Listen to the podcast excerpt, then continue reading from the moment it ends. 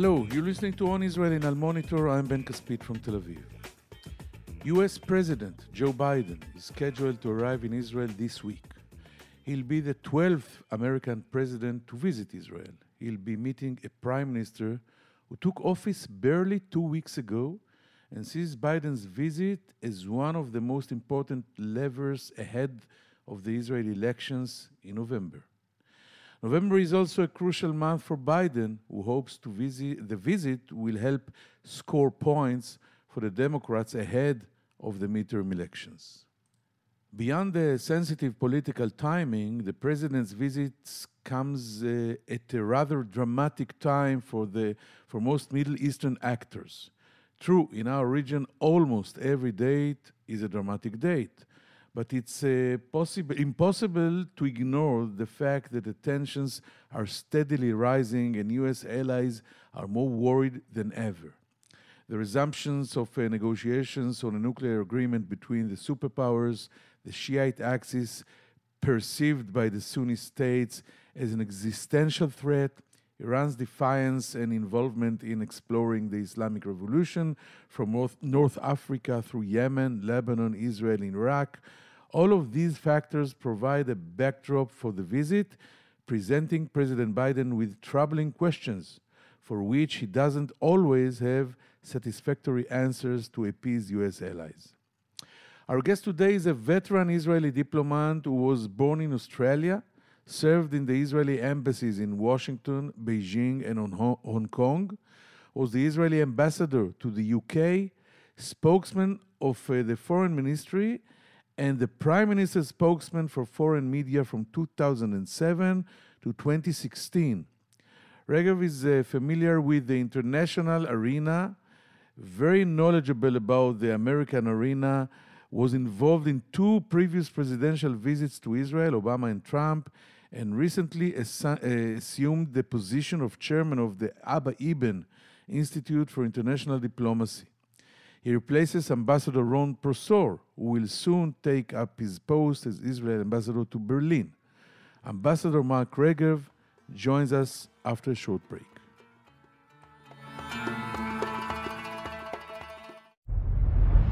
I'm Elizabeth Hagedorn, and I'm the State Department correspondent at Al Monitor. And I'm Joe Snell. I'm Al Monitor's video editor. Let's admit it, this past year has been difficult to stay on top of the news and sift through what's accurate and what's misleading. Let Al Monitor help you. If you care about the Middle East and North Africa, you should consider listening to Al Monitor's audio series on the Middle East with Andrew Parasiliti and Amberin Zaman, and on Israel with Ben Caspit. You can now watch our newest video podcast, Reading the Middle East with Gilles Kepel. You can subscribe to these series on your favorite podcast platforms. And through a host of free daily and weekly newsletters, we offer a range of perspectives with the highest journalistic standards. You can subscribe to these newsletters at almonitor.com.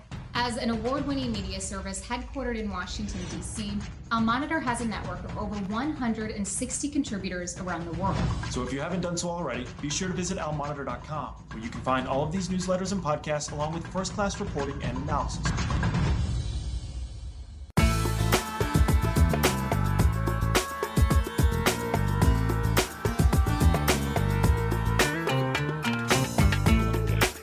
Now I'm privileged to welcome uh, our guest uh, today. Uh, he was uh, ambassador in uh, in uh, London. He now is joining the Reichman University, and he will be he will replace Ambassador Ron Prosor as the chairman of the Abba Eban Institute for International Diplomacy. He worked with many prime ministers even in Washington, Ambassador Mark Regev, shalom. Thank you for joining us here in uh, Al Monitoring on Israel. Shalom, Mark. How are you doing?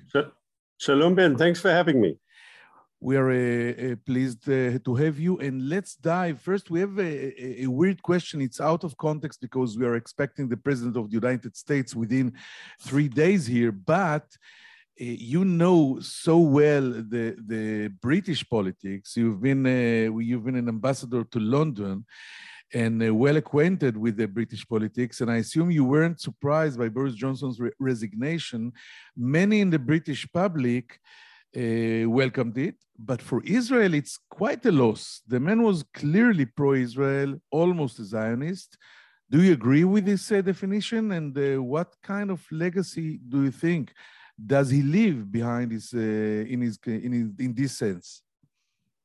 Well, he Boris Johnson would agree with what you've just said. Whenever I used to meet him, and, and I was ambassador during the period where he was both foreign secretary and after that prime minister, uh, I would meet him and he would always open by telling me what a great friend of Israel he was. And with a smile on his face, he would tell me about the time he spent as a young man on a kibbutz in Israel where he volunteered. It was on kibbutz Kfar Hanasi in the Galilee. And, and he said, he told me he, he spent three weeks there washing dishes in the kibbutz's communal dining room. You know, a cynic Ben would say that, uh, that this is probably the only physical work he ever did in his entire life. but, but he, he, he, he, he was a self-professed friend of Israel. He came back uh, 30 years later as mayor of London, and then he came back as foreign secretary. He never visited, though, uh, then as prime minister because of the coronavirus. I think there's, it's quite possible if we hadn't had two years of corona, he might have come, but unfortunately, it was not possible. Yes, it's strange uh, because uh, you, you expect such a guy by the way, I, I, read the biography you wrote about Winston Churchill, and I think it was brilliant. But it's let's yes, let's try to uh, uh, to to talk about his legacy, not only in, uh, from the Israeli position. He, I think you know the, he was more than, uh, especially in the last months, more than, than a clown, than a prime minister. They called him Bojo, and he made so many mistakes, but but by such a talented uh, politician and guy so it, it was very strange to look at it. I agree. He was a very special politician, a unique politician. Uh, David Cameron, who was his predecessor's predecessor uh, before Theresa May, he said once famously that the normal laws of politics, the normal rules of the game don't apply to Boris. And, and there was a truth in that. And I think yes, that was good. part of his appeal. And you recall, Ben, that in December 2019, he won an unprecedented victory for the Conservative Party. He was a real asset. He polled excellently. He was considered a, because he wasn't a standard politician, he had a lot of gravitas, a lot of attraction, uh, but he was good at campaigning. He was loved by the public. But unfortunately, one thing is to campaign and one thing is to govern effectively. And, and we saw his polling result is go down and down and down. And uh, what really hurt him was uh, the, the scandals about his behavior lockdown during coronavirus. Yeah.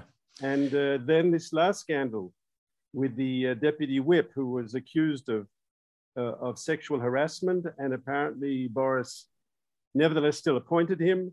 That was the last straw that broke the camel's back, and he had to go. Okay, now let's move uh, back home. Joe Biden lands here on Wednesday. He'll be the 12th American president to visit Israel. The first was Richard Nixon, and the last, of course, Donald Trump. Which of these presidential visits uh, do you think was the most important? Israel and the US are very old allies. Do such visits really promote relations and move issues forward, or do they serve political needs on both sides, especially ahead of election? We have election here, as you know, and also the midterm election in, this, in the United States you know, it's not mutually exclusive, Ben. It can be both. It can both serve the interests of both countries and at the same time serve the interests of both candidates, both men, both politicians. You're right. Obviously, uh, Joe Biden has congressional elections uh, in November. Uh, he's like any president, the midterm elections are always expected to be difficult for him. He's um, He's got a difficult economic situation. He's got the age issue. Uh, the polls are not treating him very well. The Jewish community in the United States is an important part of the Democratic coalition. And it's possible that he, he wants to see the visit showing his friendship for Israel. It's, it's part of energizing his base and getting the Jewish vote out. And I think he'll come and he'll hug us and he'll tell everyone how much he likes Israel. And that's good for him politically. And you know much better than me why this is good for the uh, for the current Israeli Prime Minister of two weeks now, uh, Yair Lapid, who also obviously wants to be seen as a world statement. And meeting Macron last week and now meeting uh, uh, Biden this week is for him, hoping to to fix the visual where he is seen maybe for the first time as an international statesman.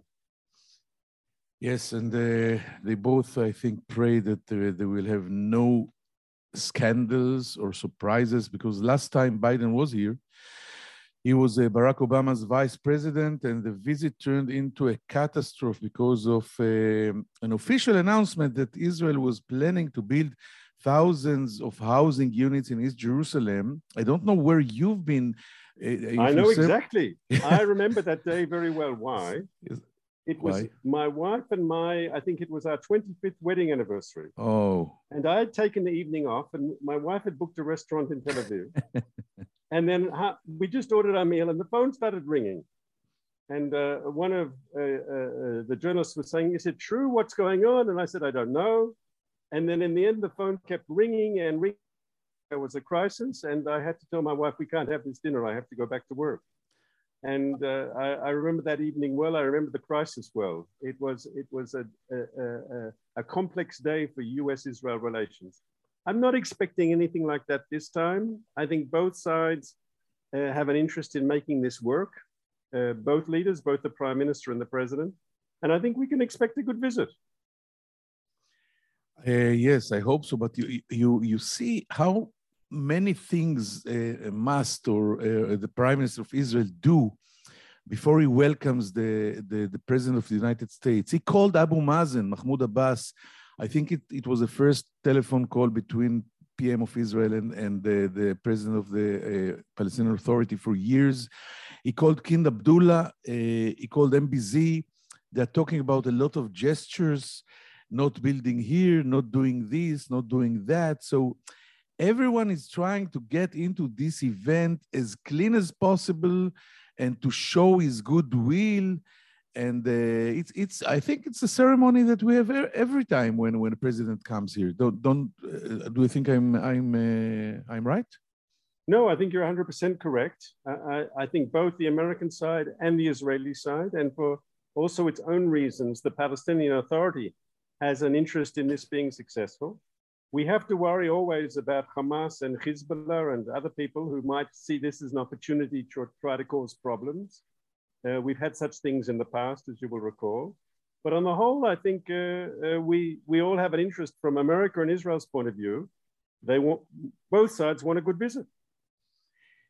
To what extent do you think such a visit can uh, jumpstart the anti-Iran air defense alliance that's in the in the works between the countries of the Middle East, led by Israel? And do you see it also accelerating progress in relations between Israel and Saudi Arabia? I think I think it was the Wall Street Journal that uh, that printed a few days ago that there was a meeting sponsored by the Americans when the chief of staff, uh, the Israeli chief of staff Aviv Kochavi, sat together with the Saudi chief of staff regarding this alliance.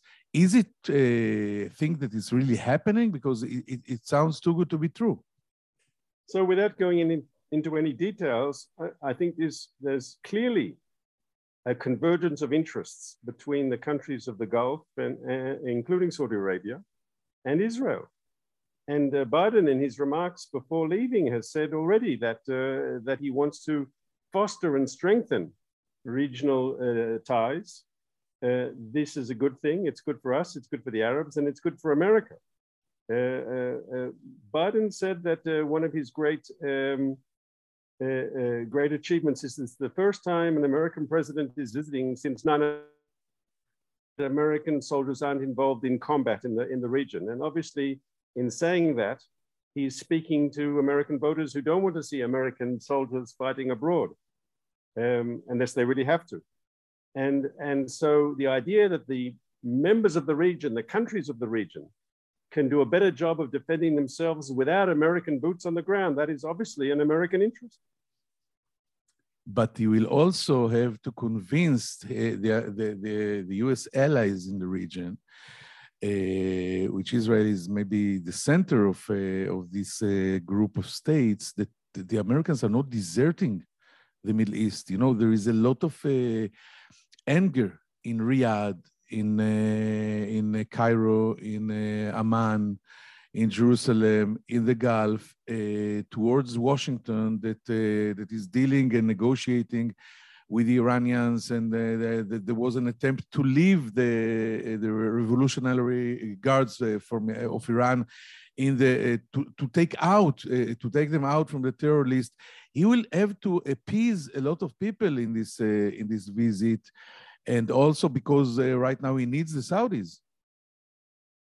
So there is an upside here. It's true he needs the Saudis, and, and this is a very interesting part of the relationship because, as you know, during the campaign, he had very, very strong words about the Crown Prince and the, and the Khashoggi business, yes? Mm-hmm. And now, obviously, realpolitik demands that America uh, work very closely with Saudi Arabia, especially considering the crisis, uh, the international crisis that the, the war in the Ukraine has started. Uh, but to take the first part of your question, Israel has been the beneficiary in many ways of the Arab countries understanding that maybe America is pivoting out of the region. Now, I don't think America is leaving the region so quickly, but the perception that America is, is, is somehow changing its, its stature in the region, that America is, is uh, Biden says, I don't want to see American troops here uh, and in combat roles and so forth. So Arab countries who traditionally based their defense on the United States. There's a whole generation of Arab leaders in the Gulf who based their defense on the first Gulf War. You and me are old enough to remember the first Gulf War.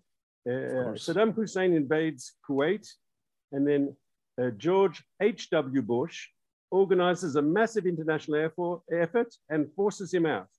We both remember this well. Mm-hmm. Uh, uh so a lot of uh, for a lot of leaders across the Gulf, this was the ultimate insurance that if they ever had a serious threat to their security, they could count on their friends in Washington and in London to come and bail them out. This was their ultimate bottom line national security insurance.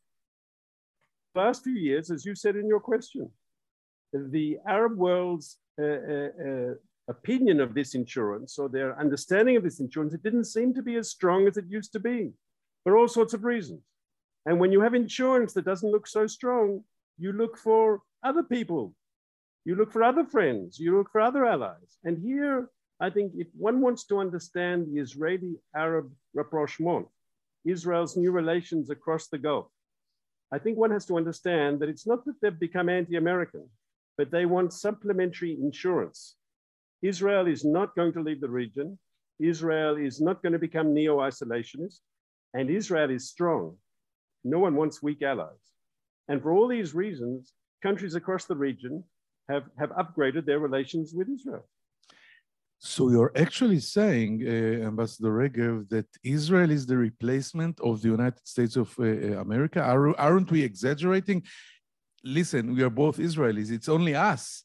We don't have uh, carriers. We don't. We're not. Uh, we are not a superpower.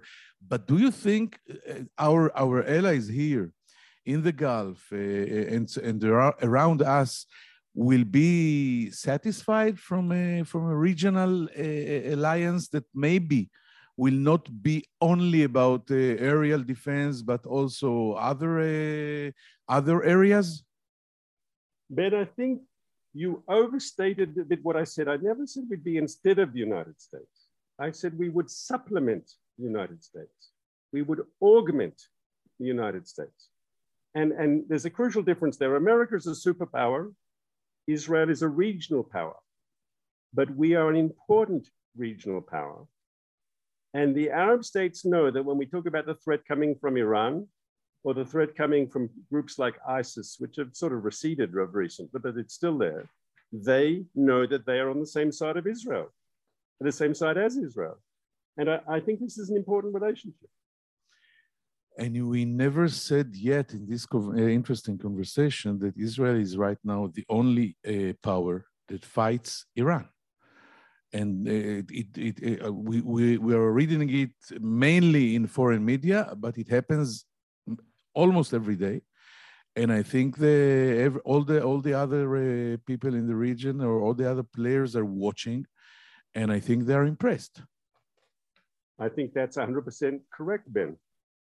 I think that the fact that Israel is in many ways today leading the fight against Iran in the region, that earns us the respect of the Arab countries.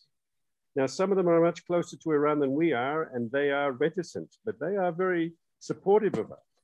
And they're also supportive to, of us when we stand up publicly and uh, as, as Prime Minister Lapid said, and as Prime Minister Bennett said, and before him, Prime Minister Netanyahu, we said we don't like this nuclear deal. In fact, when Israel says these things, we are speaking for the region. We're speaking not just for the Jewish state, we're speaking for the most of the states in the Arab world as well. And this is the real interesting, I think, revolution. That in the past, you saw this conflict of interest between Israel and the Arab countries where we were enemies, where we were in conflict with each other.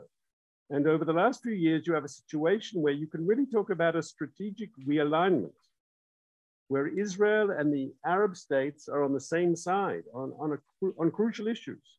And with the Americans maybe pivoting or maybe lowering their presence, forcing us to work even closer together. That, that doesn't mean diplomatic relations with Saudi Arabia tomorrow, but it does mean a process that will continue, maybe only incrementally, step by step, but constantly strengthening Israel's relations with countries in the Gulf.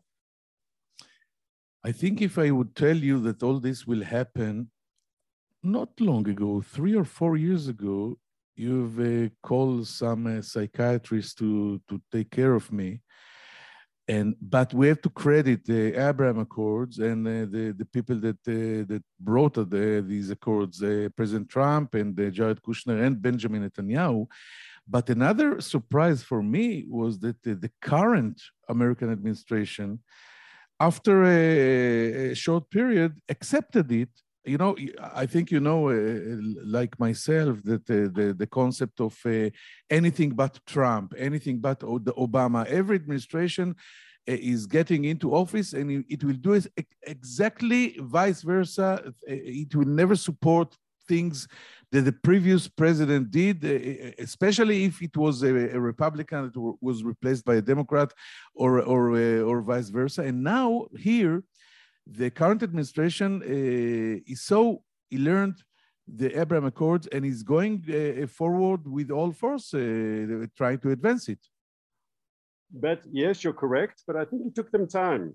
It took them time, maybe also because they came into office uh, January uh, last year, and the, the the feeling was maybe uh, they had a more tense relationship with the Saudis uh, you have a friend, uh, a colleague uh, who wrote a book about Trump and the Abraham mm-hmm. Accords, Barak Ravid. Yeah. And he said that when he speaks in America and he, he gives Trump credit for the Abraham Accords, uh, just as you did now, that sometimes American Jewish audiences go, they go crazy. You can't say anything nice about Trump. Yes, he's not, he's not a loved individual. Uh, um, but he does deserve credit. And I believe, I could be wrong, but had he been re-elected, I think there's a good chance we would have had an upgrade of the relationship with Saudi Arabia already. It's only now, what is it, uh, uh, sometime after President Biden took over, that they are starting seriously a Saudi American dialogue. That's ultimately the reason for his visit to Saudi Arabia. Uh, we say uh, in these uh, these occasions, better late than uh, than than, uh, than, you know. It, it's late, but it, it's good they are doing it. Uh, I think we are approaching uh, uh, our end, but Biden arrives in the midst of an election campaign in Israel. Lapid hopes to leverage it to emphasize his leadership. You said it in the beginning, uh, and skills and international standings vis-a-vis his rival Benjamin Netanyahu. It's no secret that the American, the current American administration support the Lapid government, but can they avoid the appearance of taking sides in this very tense domestic political drama?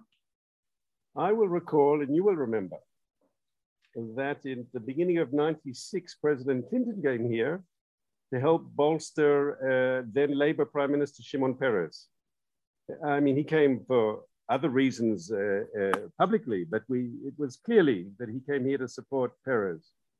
And uh, I'm not sure about this visit because when the visit was planned, Lapid wasn't prime minister, mm -hmm. it was mm-hmm. Bennett. But uh, obviously, you are right. Uh, Democratic presidents will often feel more comfortable with center left Israeli prime ministers and not with those of the right. But they have to be very, very careful about interfering too obviously, because that can uh, bounce the other way. Yes, that can have it can negative backlash, blowback. of course. Yes.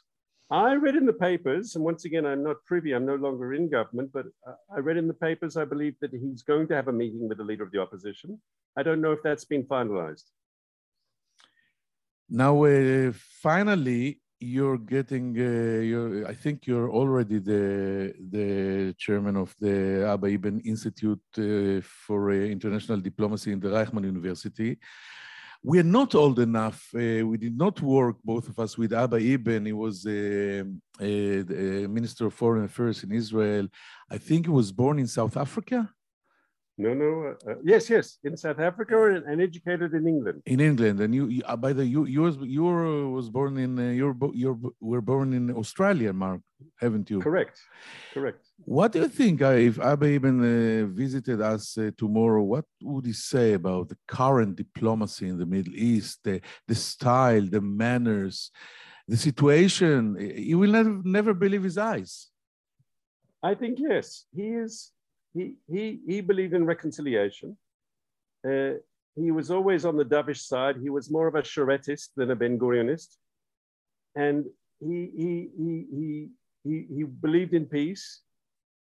And I think he would have seen today what's going on as the fulfillment of, of some of the things he tried to do in the 1970s.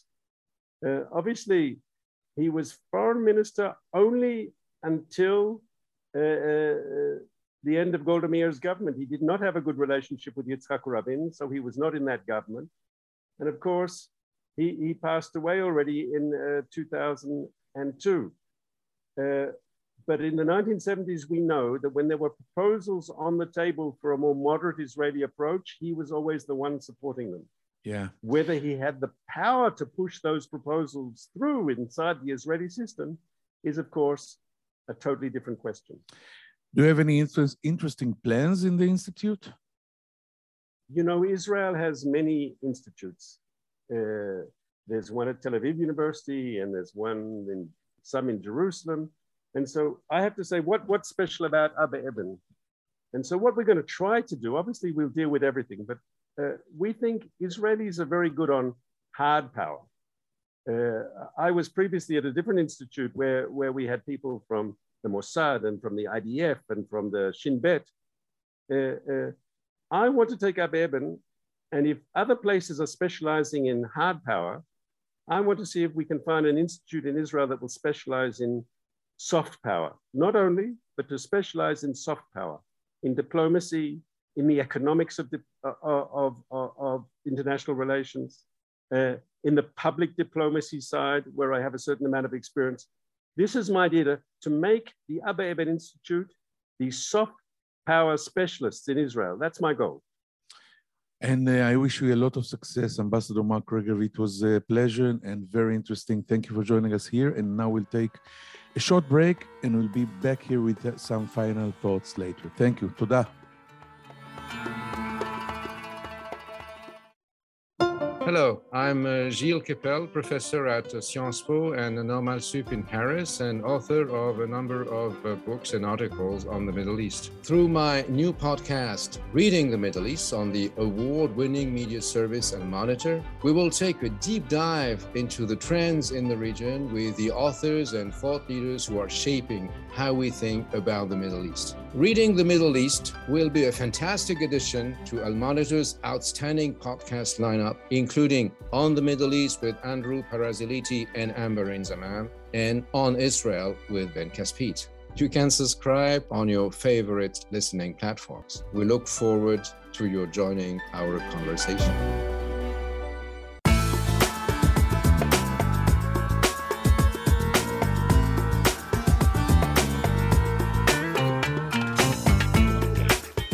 Thank you for staying with us. I think the most interesting uh, part of the conversation was uh, when Ambassador uh, Regev and myself were talking about the upcoming visit of President Biden here, and uh, what he's is going to hear from the the America, the allies of the United States of uh, of America here, especially in the Gulf and uh, maybe Egypt and Jordan and of course Saudi Arabia that are all so troubled from uh, what is seen as a, as the, the United States just deserting the area and deserting the uh, its allies. And Ambassador Regev said that. Uh, yes, the president uh, does not want anymore to see American troops here or to pay uh, for the for uh, the, the security in the Middle East in American lives. But what is happening is that the, the leaders across the Gulf and the Middle East are starting to, to, to realize that they cannot count anymore on Washington to bail them out uh, of all the adventures and and and uh, everything that happens here, like the first Gulf War, etc. They have to learn to take care of themselves, or as he said it, the the insurance, the American insurance policy, is not so strong anymore, and you have to take care of yourself and to to try and get yourself a supplementary insurance. And this supplement is Israel. And no, Israel is not a, a, another United States. Israel is is a regional superpower, and the United States, of course, is a, is a world, a global superpower. But Israel can step in many of the places or roles that uh, the Americans used to do, and it, it can do it successfully. And actually, what we're seeing in our very eyes these years here in the region is exactly this. Israel is the center of an alliance that, with the support from the outside of the America, can get the, the, the allies here in the Middle East all the answers they need. And an example of this is uh, what the ambassador uh, agreed when I uh, phrased it as uh, Israel is the only state that is fighting, actually fighting the Iranians, the Revolutionary Guards, and the Shiite militias everywhere in the Middle East, almost on a daily basis. And all the others are looking, and uh, the impression is uh, huge, and it works let's hope it uh, it will not work too much and uh, no one will get himself in uh, or find himself in a war. But I think it was an interesting conversation, and we all hope that the visit of President Biden here on Wednesday and Thursday will be successful. And I hope to see you even uh, in a webinar that Al Monitor will uh, hold, I guess, on Friday to summarize the visit. So until then, Thank you for listening. Take care and uh, bye bye.